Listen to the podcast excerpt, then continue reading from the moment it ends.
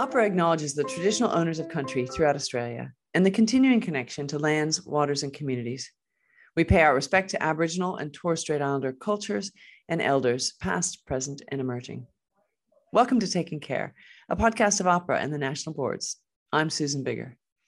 Today, we're talking about an industry that's rapidly changing and has had some explosive media coverage in recent times, especially through new and increased uses of social media. Yes, it's cosmetic surgery we're discussing. So we've all been concerned by stories of poor patient experiences and outcomes, as well as some alleged unethical and unsafe practices by health practitioners. It seems there may be opportunities to improve patient safety. So, here with me today are three consumer advocates with expertise in this space. Alan Kirkland is CEO of Choice, and he's also on the expert panel for an independent review of cosmetic surgery, which while we're recording in March 2022, is currently open for submissions. We also have Madison Johnston and Michael Fraser, who are consumer advocates and researchers. But first, in light of the importance of patient stories, we're starting with one today. I'm joined by Kate, which is not her real name. Welcome, Kate. Could you begin by telling us about your experience with cosmetic surgery? Yeah, of course. Um, I'm not new to cosmetic plastic surgery at all by any means. I'm uh, 40 years old. I'm a mother of three children. I first engaged in cosmetic plastic surgery um, back when I was, I think, 23 or 24 years old. I was a very young mum.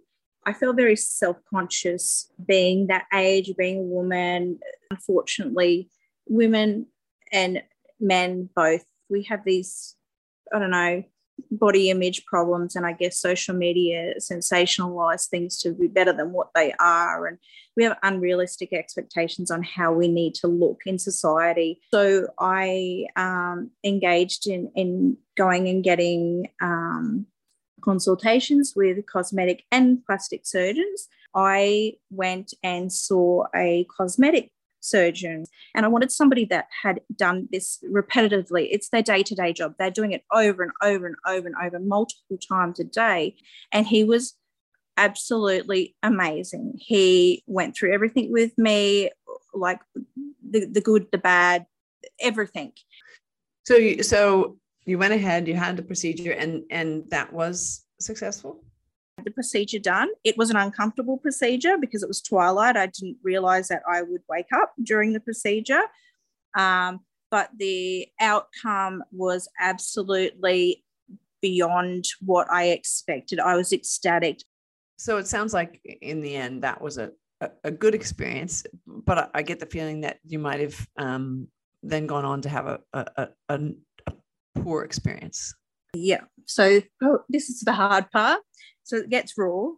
Five years ago, I uh, wanted to get my breasts repaired again after having two more children on top of my first child. So I thought it would be a simple procedure because I had engaged in um, website forums with plastic surgeons from around the world. And so I ended up engaging with a board certified Australian plastic surgeon. And I had surgery here in Australia. It was a traumatic experience, which has changed my life. I've got PTSD from it.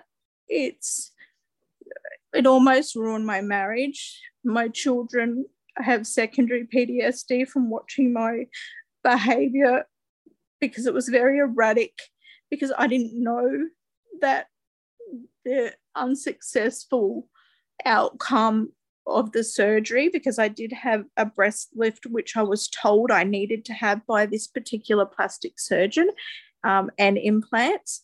And then later did I find out that it, a lift wasn't necessary. It's just something that they took on themselves. And I trusted them because they're board certified um, they didn't have anything on the AHPRA website saying that they'd done anything wrong. When I was able to kind of come around a bit and realize that there was something wrong with me. Um, I was so humiliated by the way that I looked. I didn't want to go anywhere. I didn't want to see anybody, and everyone expects to see you and see these results. So I was always making excuses for the surgeon because they were the surgeon was also saying to me wait 12 months but i knew from the day that i woke up from that operation that something wasn't right and i told the surgeon and it just fell on deaf ears and i kept being told wait 12 months wait 12 months so i, I trusted the process as much as my intuition knew that no there's something really wrong because I wanted to be fixed. I just so badly and desperately wanted to be fixed. I didn't want to look like that, and I had no funds. And I think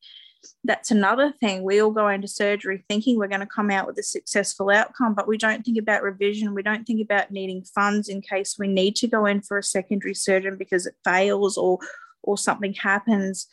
Can you tell us what what would you say to people who are considering a cosmetic procedure themselves? What do you think is really critical for people who before they do that? So I really think it's important that you do your research. You don't follow social media. You don't follow these influencers that are getting paid or getting discounted surgery to, to boost the profiles of these surgeons. You need to be doing it for yourself, not for any other reasons, because you'll go in there and your expectations will be like that person, that influencer you may be comparing yourself to or want to be like, aspire to be like, because it is a serious procedure. I think the biggest problem we have as consumers and or patients is we're intimidated. We shouldn't be intimidated. We're employing these people to do a job. Intimidated because they know more than you do as a as a patient or a consumer, you mean? That's exactly right. Yeah, they know more. You're in a vulnerable situation as it is you have to bare yourself in the raw when you don't even want to look at yourself you know like for instance my breasts i didn't want to look at them myself because i was ashamed of them. So you're so nervous or in my case i was so nervous to even have to take off my top to begin with. So there's so many emotions rolling up to that leading up to that appointment while you're in that appointment that you actually get so overwhelmed that you need to take in a support person with you because if you forget something, they can be your voice. They kind of know the questions, even if you've got them written down, they may know some other questions that you want to, or they may have questions themselves that you haven't thought about that they can ask as well. What kind of questions do you think people should, just on that same line, what kind of questions should people ask the practitioner? Do you have any suggestions about that? You need to know if there's going to be a cost associated with revision. You want to know the surgeon's revision rates. You want photos in their office right there when you're sitting there, not later on for them to send you because you don't know if it's their their work or not. But you want photos of cases that are similar to how you present as you sit in that office, and so the before and the afters. And you don't want them, um, you know, one week post operative because there's still a lot of swelling. You want to see that patient that had that, you know, that looks similar to you, you know, months down the track. And if they don't have those photos to provide you, to me, that's a red flag because you should be going back for post operative checkup. So if they can't provide you with that, I think it's a red flag to run.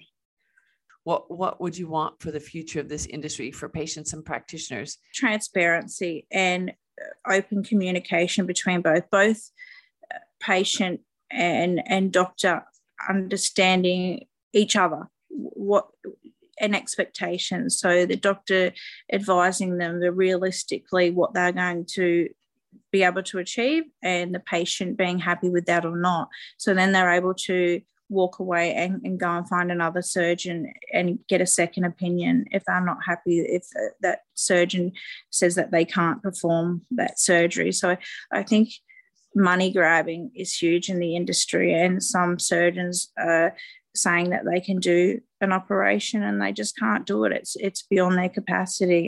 I didn't realize that the seven years experience extra that these plastic surgeons do is because there's the entirety of the human body that they need to learn. It's not just aesthetics. So I think, you know, you also need branch out and find an aesthetic plastic surgeon, not just a plastic surgeon, because there's a lot of plastic surgeons that will work five days a week doing emergency surgery, which could be an amputation or a workplace accident of a limb that they need to, to work with plastics to join that back on. And I think aesthetics is a totally different ball game because we need symmetry. Like it all comes down to symmetry and making sure things are aesthetically pleasing to the eye and, and, and functional as well. So I guess that's another thing people need to take on board. Kate, thank you for your honesty and insights based on your personal experience. It's it's been really helpful. Thank you for having me. I actually, uh, you know, feel really good being able to share my experience as dark as it, it has been. Um, I hope that my negative experience is, is able to make other people not have to go through the ordeal that I did by giving them kind of a little bit of feedback on what may help them when they, you know, go into something like plastic surgery or cosmetic procedures. And now let's go to our panel of consumer advocates. Alan, could you introduce yourself and how you see this discussion as relevant to the work of choice? So I'm CEO of Choice. Um, um, I've been in that role since 2012. Uh, Choice is the Australian Consumers Association. We've been around since 1960, and we work across a whole swathe of issues that are relevant to consumers. Um, I guess trying to look for instances of harm where we can sort of point to a problem that needs to be fixed by regulators or by industry, but also trying to give advice to consumers about how to protect their interests as they're moving through the world.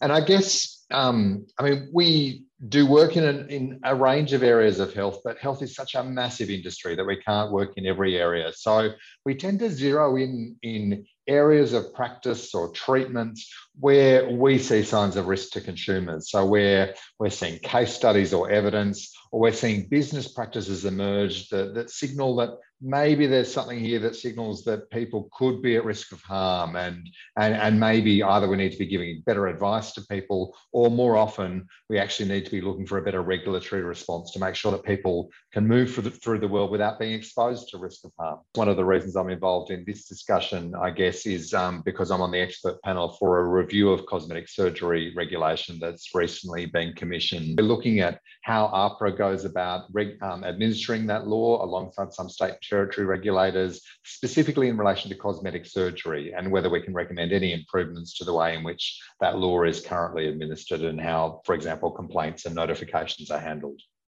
Mm, thank you. And Michael and Madison, I know you work together. Um, maybe Madison, I'll start with you. Can you uh, give us a sense of what angle you bring to this conversation around uh, cosmetic procedures? Sure. So we are consumer and worker advocates, and we have been doing this for six or seven years now. We're also similar to Choice in that we are industry agnostic, so we don't sort of hone in on one particular industry and then stay there forever. Um, but we have been very um, prominent in the franchising space. And with that space, our goal was to create regulatory change, and that is to benefit consumers, franchisees, workers to try and create le- legislative change that will actually really genuinely create change um, beyond the media, you know, beyond what, what is exposed in the media, beyond getting clicks on stories, things like that. We actually genuinely want consumers to be better off. So when we navigated ourselves into the cosmetic surgery space, um, we found a lot of red flags um, just looking online through social media and websites. And we felt that there was a huge risk to the public here. And we wanted to sort of do what we did with franchising and try to create change in this space as well. And just just to clarify, how are you defining what's considered cosmetic surgery or procedure? Yeah, so when we started this, we had absolutely no idea what we were doing because we are not medically trained in, in any aspect at all. So we had a huge learning curve ourselves to try to work out what actually is a cosmetic procedure. Um, and, and the way that we define it is if it's something that it, that's main in, intention is to improve your aesthetics or the way that you look.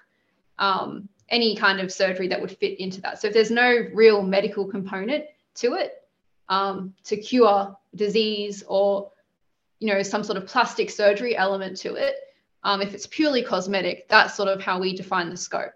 Michael? There's a very short list of common procedures. You know, your Brazilian butt lift, your, the the lipo on, on for the fat under your chin, uh, blepharoplasty, which is the loose skin and fat around your eyes, that kind of thing. High def lipo. Yeah, getting the abs done. um, you know, um, lipedema treatment, which is the lumpy um, fat that often goes around people's legs and is painful. That, and, you know, that can have a medical need though. But yeah, so we just try to look at it purely from a cosmetic point of view. Yeah. And it's very easy to get a sense of that when you start following these accounts. Um, and, and they are really sort of um, pushing the aesthetic part of it. So if you're not really happy with the fat under your chin, if you're not really happy with the fat around your arms, you know, the fat on your tummy, these kinds of things that you might not have even thought was a problem before. Or you might have flicked through magazines, but it never really occurred to you that you needed to change that about yourself. When these algorithms start to feed this to you directly all day, every day, you start to have this idea that, oh, maybe I should, maybe I should, I look kind of look like her or him. You know, maybe I should also start saving up and have that fixed because I don't look right. Should I have confidence issues? And I think that, you know, going back to the red flag thing, I think that's another huge red flag is when these clinics and practitioners are saying that they can essentially cure your confidence issues. It's they're not supposed to say that. Um, or like it's magic or art. You know, you're a human being, you have flaws. We need to accept that. At the same time, people shouldn't be judged for having cosmetic surgery. That's not what we're about. But, you know, it's it's just really important that when you look at these posts that you're looking at it am are they trying to sell me something when i actually don't feel insecure about myself you know? So that's sort of how we define it is uh, you know these doctors these practitioners are they really trying to hone in on your insecurities to try to get you to buy something from them? Can you tell us how long for example you've been tracking online activity around cosmetic surgery? Well, Madison and I have been looking at this now for about a year and a half and quite extensively. And a big thing that we try to hone in on is that, you know, systems and processes like what could be changed? How does someone know that a regulator even exists? What are the systems available to them to be able to make a complaint? And how do, does a regulator respond? So we, we the goal is actually to create positive change. That's the ultimate goal, but it can often be seen as you know, why the regulator might think, why are we picking on them? But we're actually trying to help make things better. And that ultimately will keep people safe. Those are questions that we ask ourselves a lot as well. How do people find us when you want you want often want to be found?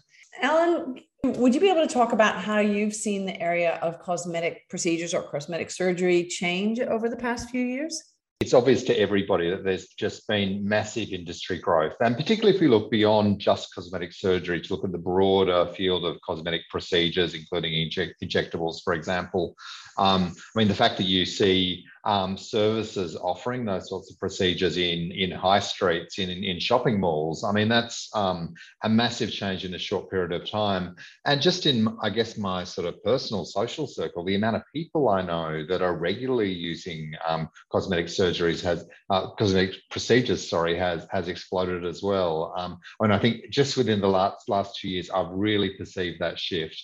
But then, I guess, with the choice hat on, the other thing we've seen that that is a, a red flag when you see the um, the financing vultures circling around an industry. So one of the things that's really stood out for us is that um, there are a range of businesses um, that offer debt, credit and debt. Um, you know, traditional um, personal loans, often with high interest rates for cosmetic procedures, but now also buy now, pay, late, pay later providers that are lending people up to $30,000 with very poor quality credit checks. Um, I just mention that because for us as a consumer organization working across a number of industries, whenever we see the finance vultures hovering around, offering to take away one problem in the consumer journey, we can help you find the money instantly. That is a real orange or more often red flag for us. It often says there's something else going on. We want to look at a bit more closely.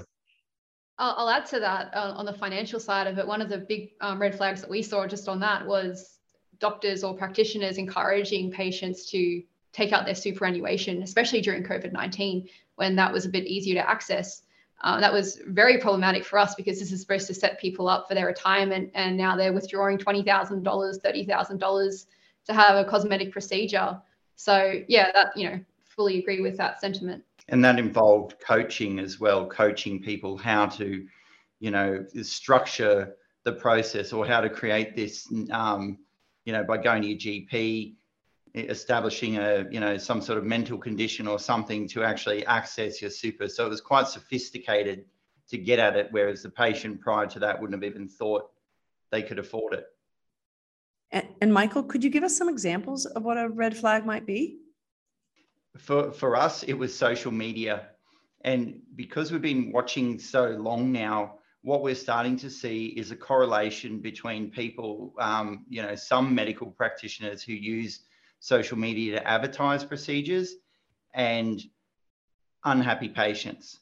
So the ones that are more aggressive on social media, I'm not, and that obviously doesn't go for everyone, but there's patterns where people who use it more and tend to, you know, um, breach the advertising guidelines or potentially breach them are also the people that we're getting phone calls about where patients have had you know, yeah, a very bad experience or it didn't go quite how the shiny social media experience was portrayed? Um, some of the things that we would see as red flags typically in other industries would be where you get rapid industry growth, because often what that means is you've got new people coming into an industry who may not have the same qualifications as the people who practice there traditionally.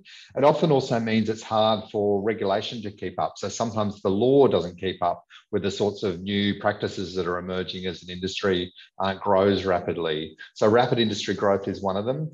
Um, in the area of health in particular, um, where a procedure sort of has an emotional hook, it's also a sign of risk. So when people are not just looking for resolution of a physical problem, but they're actually trying to buy hope of feeling more happy.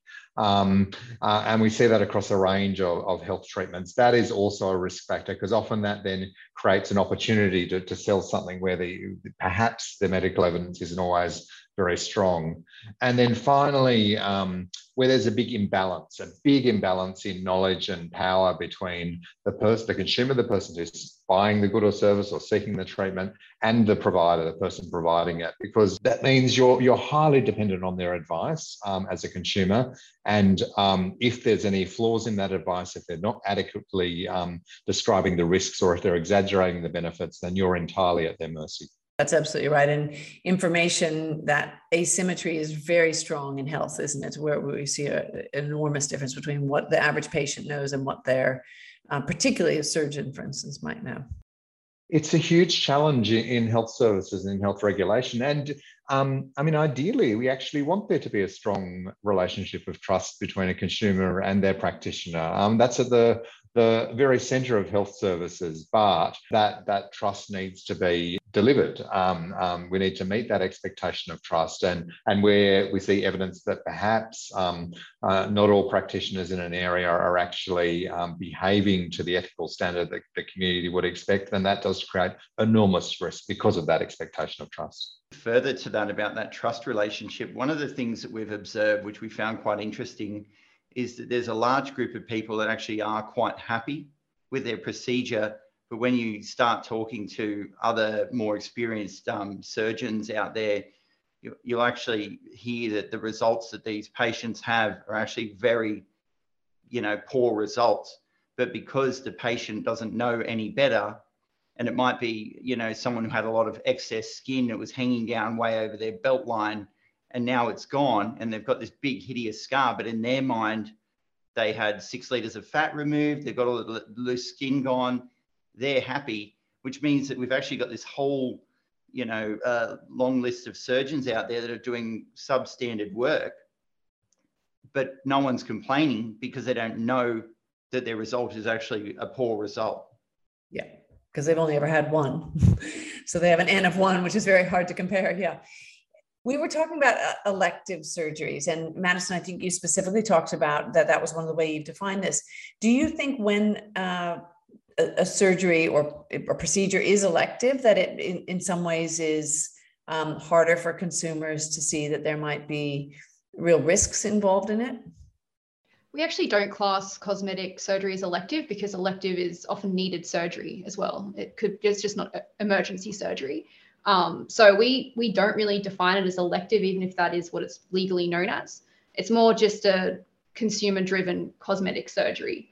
Um, so in terms of risks, yeah, it's very hard to know the risks, and especially if you have found out about certain practitioners or even the surgery itself on Instagram and Facebook and TikTok. there is they don't often direct you on where to go to learn more about the surgery from a trusted source. Um, and you're very lucky if the practitioner even says at all that there are risks associated with the surgery, because it often looks like um, we call it like FIFO surgery, fly in, fly out. Like you go in, you have it, you fly back, you're all good. They make it seem like you're just going to go get your head done, right? It, the risks are heavily, heavily reduced, sometimes to just a single sentence, all surgery has risks, you know, or maybe a bit of bruising, maybe a bit of bleeding. You know, it doesn't really go into it that, hey, you can die from this. It's rare, but you can die. You know, it we don't see that online advertising at all. Alan, from your perspective, have you thought at all about what are some of the kind of steps that consumers can take to make themselves safer. In terms of the kind of questions they can ask or what they can do what they can do to take a bit of that take a bit of control around this important decision that they're making. Certainly. I mean i think the first thing to say is that you can ask absolutely anything. Um, and i know that's easy to say harder to act upon but i think sometimes um, people are embarrassed to ask um, um, very simple questions, but the most simple questions are sometimes the most important, such as what could go wrong? Um, um, what's the worst thing that could happen? Um, what are some of the common, common problems for other patients? They're all really useful, simple questions and to have them in mind before you go into a conversation. Because um, that's how you define some of the boundaries of, of I guess, the risk. Um, you're probably going to go in already with a sense of some of the good things that would happen. What you need to understand is the bad things that could happen. But I think beyond those questions, the financial impacts are important. So really understanding the costs and asking about all of the costs. Um, practitioners are, are, obliged to disclose those, but I, we do see problems with, with people not understanding the full package of costs um, that they're going to incur. And then finally, um, I mean, a really simple thing that probably doesn't occur to a lot of people is to um, to look up the practitioner on the AHPRA register, practitioners register. Um, I mean, that's a really simple thing you can do. And really what you're looking for is things like um, whether there are any conditions or restrictions on, on, how they can practice. Are there in particular any um, conditions on them doing cosmetic surgery? Because that's a, a bit of an orange flag that perhaps there's been a concern in the past and that's why those conditions have been uh, imposed the, the, a big thing that we found with this research is that it's actually pretty hard to get any information at all that is reliable. So starting, uh, and, and I know Alan, you've mentioned that the register with the regulator is a good start, but what we actually found is, so Madison and I actually developed this software to monitor the courts and various other things over the years. So we have ability to search deeper. But what we found is when you would look at a doctor on the AHPRA register and see no restrictions, no problems.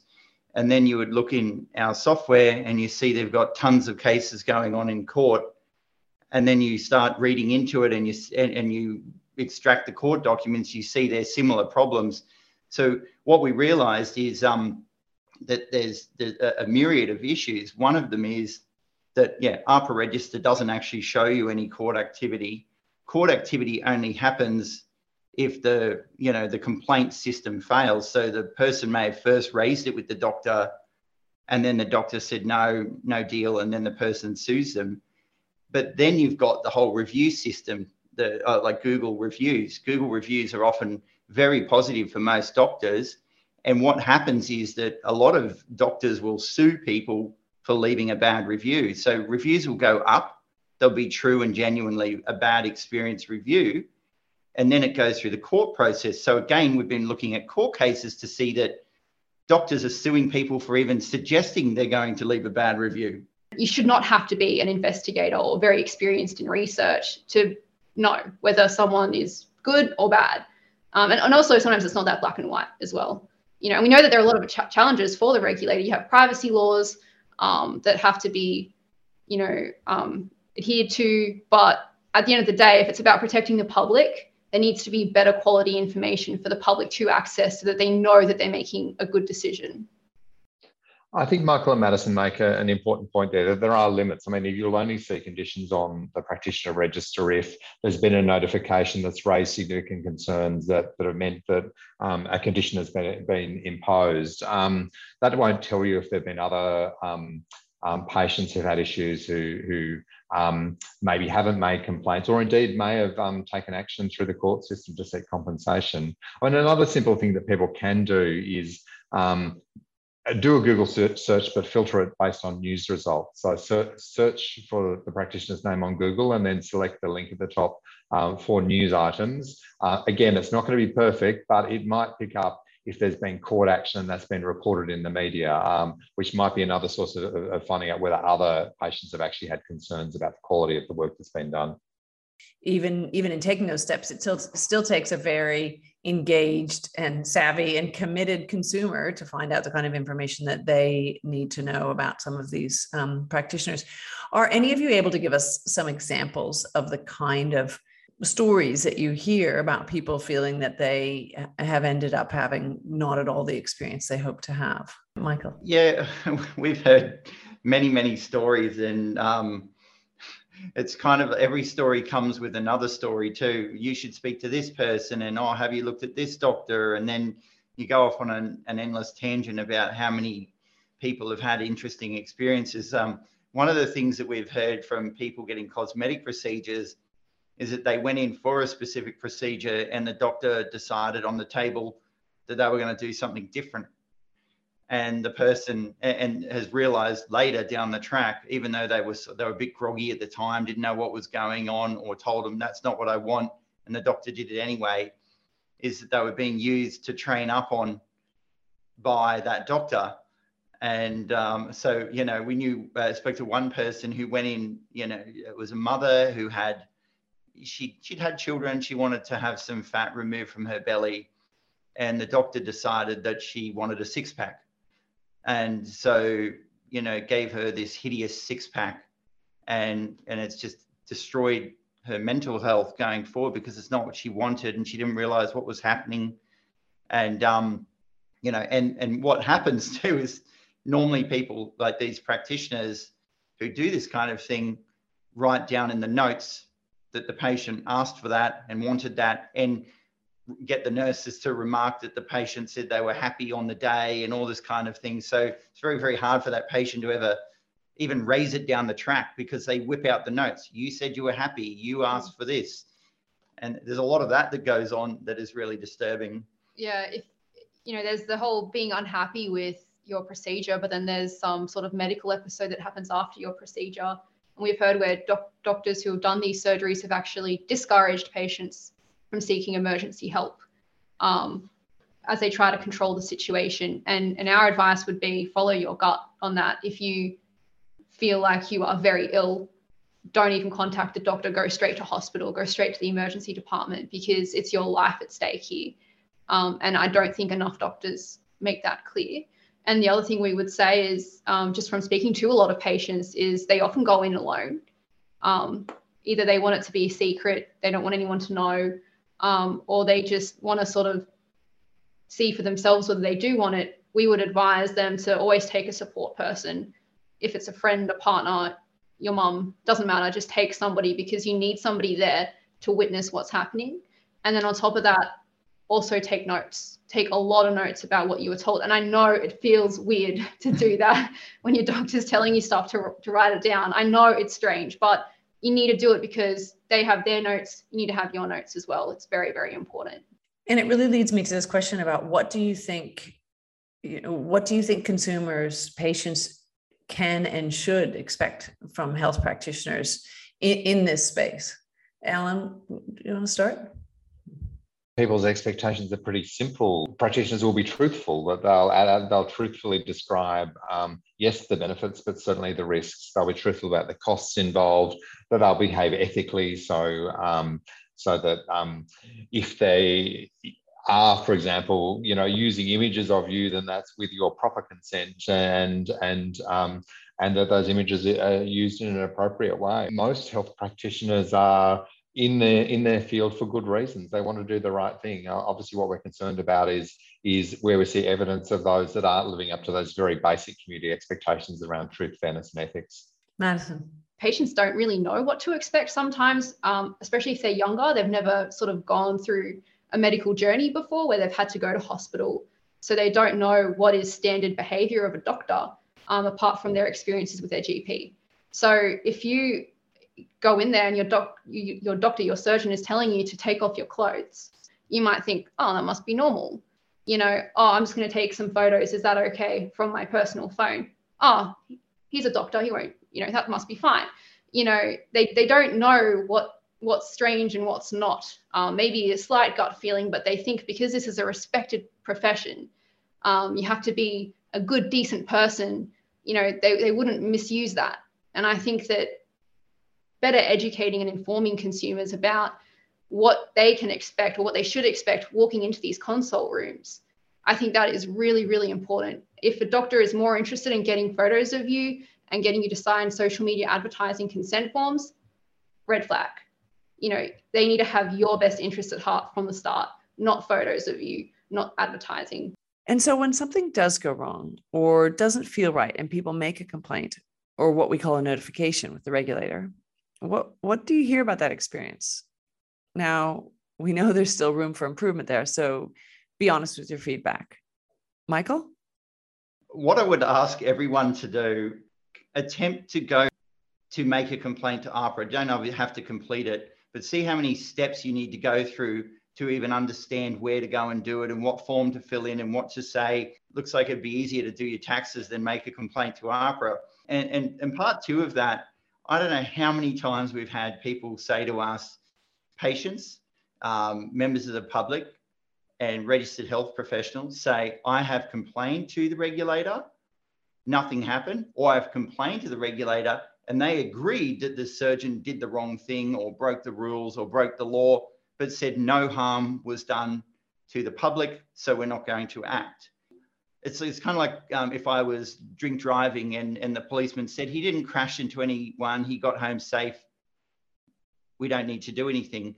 But you need to look at the sum of the activity of the practitioner to see, well, you know, they may not have harmed someone because of this one particular thing but will they potentially harm someone? So I think we need to look at the, you know, is uh, is the sum of the action going to create potential to harm someone as well?